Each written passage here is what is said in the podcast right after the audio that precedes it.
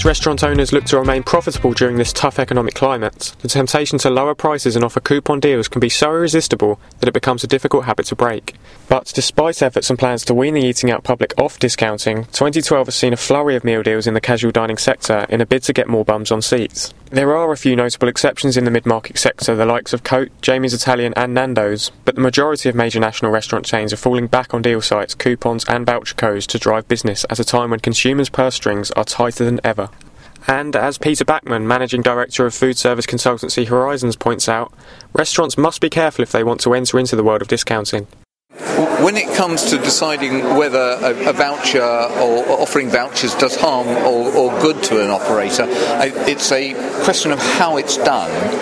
Um, if it's done tactically to drive people uh, to, say, uh, lunchtimes on Monday, which are a quiet period, that works very well and n- no harm is done when it's used on, in a blanket, unthinking way, which some some companies have done, it can cause problems both now and in the future.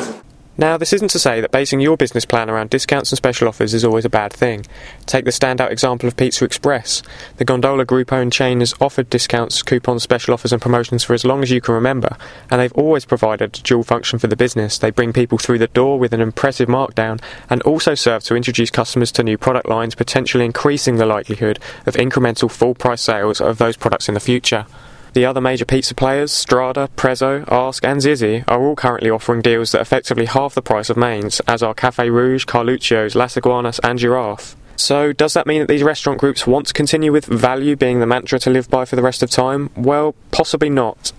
I suspect if you are in a in a sector where where you and your competitors are all discounting, then to say the obvious, how do you get out of it when they don't? And I think that that's the, the biggest issue of all. That's Andrew Guy, director of Ed's Easy Diner. The 10 strong restaurant chain has always avoided the temptation to begin offering discounts and daily deals, and he explains why.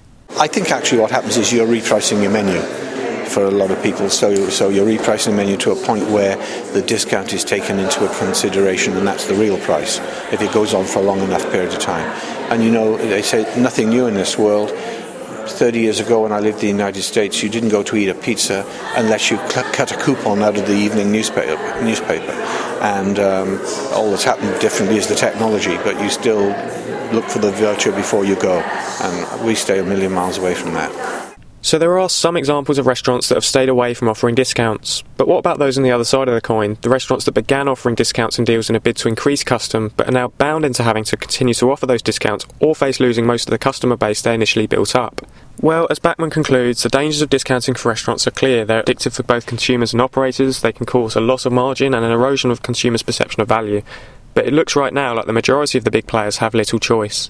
It's difficult to identify whether and how you can get out of the discounting uh, treadmill because people haven't done it. Um, and I think it is difficult. And one of the problems that you run into with offering vouchers uh, in, in, a committed way is that actually your brand becomes associated with vouchers and you become um, repositioned and then you have to go through another repositioning process to get back to where you were.